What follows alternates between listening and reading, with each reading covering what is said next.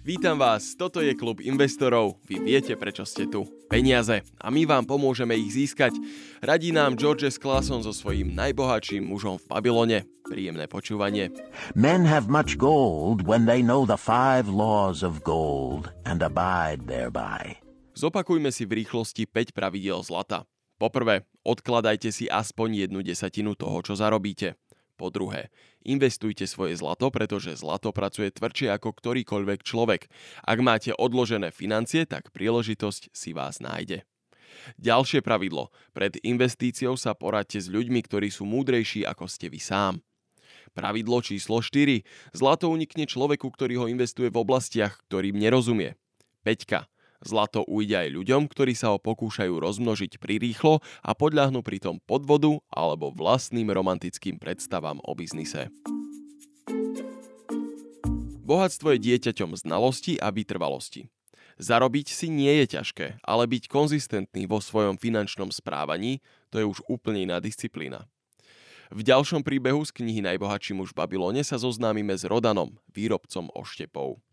Rodanovi sa zadarilo. Od kráľa dostal 50 kúskov zlata ako odmenu za nový dizajn oštepu, ktorý mu predstavil.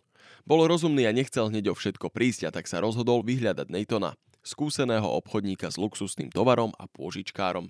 Dnes by sme ho nazvali bankár, ale v Klasonovom Babylone takáto inštitúcia ešte nebola. Rodan sa ho chcel opýtať na radu. Čo mám so svojím zlatom urobiť? Nathan mu takto poradil – Gold bringeth unto its possessor responsibility and a changed position with his fellow men. It bringeth fear lest he lose it, or it be tricked away from him. It bringeth a feeling of power and ability to do good. Likewise, it bringeth opportunities whereby his very good intentions may bring him into difficulties. Zlato alebo teda peniaze sú moc. Je to jednoduchá stará pravda. Ak ste dobrý človek, tak peniaze znásobia vaše možnosti robiť dobré veci. Ak ste zlí, tak sa stane presný opak a pri troche šťastia pre nás všetkých skončíte vo vezení. Peniaze však zo sebou prinášajú aj strach. Strach, že o túto nadobudnutú moc prídeme. Ako povedal strýko Ben Spidermanovi, s veľkou mocou prichádza aj veľká zodpovednosť. Aj dobre mienený krok, ktorý sa ukáže ako omyl, vynásobený peniazmi, vás môže dostať do veľkých problémov. Často sa stáva, že s nadobudnutými peniazmi prichádzajú aj ponuky, ktoré sa javia ako príležitosti, no v skutočnosti môžu byť pre vás veľmi nebezpečné. Takéto ponuky sa musíte naučiť identifikovať a v prípade nutnosti odmietnúť. Čo ak sa ale stane, že ma o pomoc požiada priateľ alebo rodina?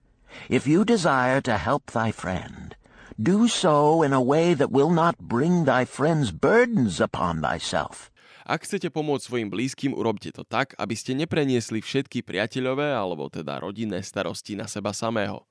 Rovnaká vec sa stala aj Rodanovi. Jeho sestra ho žiadala, aby zlato požičal jej manželovi na rozbehnutie biznisu. Ako sa dá rozoznať, komu požičať? spýtal sa Rodan. Nathan vytiahol veľkú truhlicu, v ktorej mal uložené zálohy od ľudí, ktorým on požičiaval peniaze. Tie nemali veľkú hodnotu, ale skôr symbolickú. V niektorých prípadoch slúžili ako pripomienka, v iných zas ako spomienka.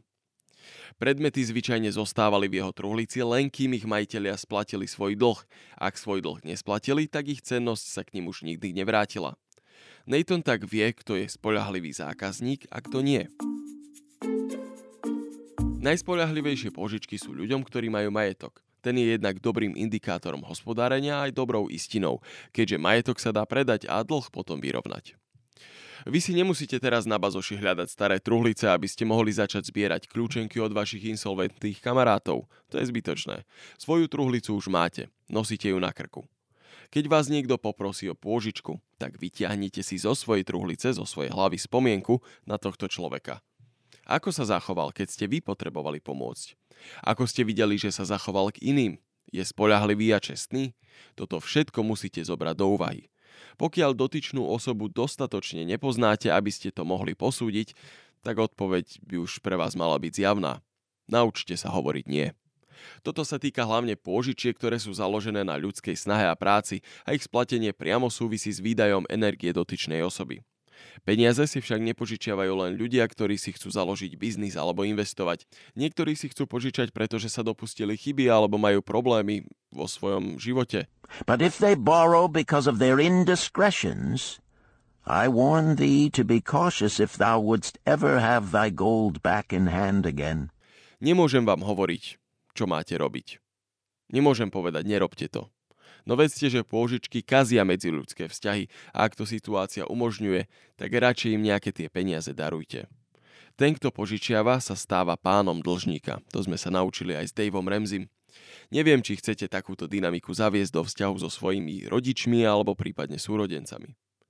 Nebezpečenstvo však číha aj z druhej strany pre ľudí, ktorí si požičiavajú – Horlivé pôžičky na ceste za ešte horlivejším zárobkom môžu veľmi ľahko viesť do hlbokej diery nazývanej dlh. Dlh, ktorý treba krvopotne a pracne splácať. Verte mi, viem o tom svoje. Dôvod, prečo som sa vôbec o tému finančnej gramotnosti začal zaujímať, je ten, že som sa sám dostal do dlhov. S ľuďmi, ktorých som takmer nepoznal, sme zorganizovali hudobný festival. Nebudem vás tu nudiť detailami, podstatné je to, že festival zarobil naspäť menej ako tretinu celkových nákladov. Zvyšok sme kryli z vlastného vrecka, teda zo spotrebných úverov. Keby som poznal pravidlá zlata predtým, tak by som ušetril tisícky svojich krvopotne zarobených eur. Preto aj ja, aj najbohatší muž v Babylone hovoríme, nepožičiavajte a nepožičiavajte si na ľahkú váhu. Ak od vás niekto chce pôžičku na rozbehnutie podnikania, tak sa opýtajte, aké má s tým podnikaním skúsenosti. Ak je odpoveď jasná a presvedčivá, tak sa možno dívate na skvelú príležitosť.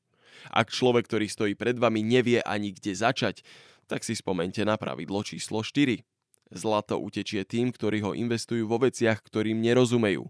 A dodal by som k tomu ešte, že cudzie zlato sa míňa ľahšie ako vlastné. It is easy to lend. If it is lent unwisely, then it is difficult to get back. The wise lender wishes not the risk of the undertaking, but the guarantee of safe repayment. Môže byť celkom ťažké odmietnúť blízkeho človeka, ale musíte mať na pamäti, že peniaze, ktoré zarobíte, sú len vaše. Nikto vám nemôže na ne dávať nejaké podmienky alebo obligácie. Aká bola teda rada Natona pre mladého Rodana? Požičať sestre či nie? On mu poradil takto. Nepožičiavaj svoje peniaze sestre a jej manželovi, aby sa stal obchodníkom. Nikdy obchodníkom nebol a preto s vysokou pravdepodobnosťou ti tvoje zlato nikdy nevráti. Investuj ho, ale investuj rozumne. Bankár sa opýtal Rodana, čo si najviac želáš pre svoje zlato? On mu odpovedal, aby bolo v bezpečí a aby zarábalo ďalšie peniaze. Starší muž ho pochválil za jeho múdre slova. Ak by si so svojimi peniazmi riskoval, tak zároveň riskuješ aj všetky peniaze, ktoré ti mohli tieto tvoje súčasné peniaze zarobiť. Lepšie trochu opatrnosti, ako neskôr mnoho smútku. A ja vám ďakujem, že ste si nás opäť vypočuli. Ak chcete rozpohybovať svoje nečinné zlato, tak choďte na www.investiciaslovensko.sk, pridajte sa aj vy do nášho klubu investorov a naštartujte tak svoj pasívny príjem.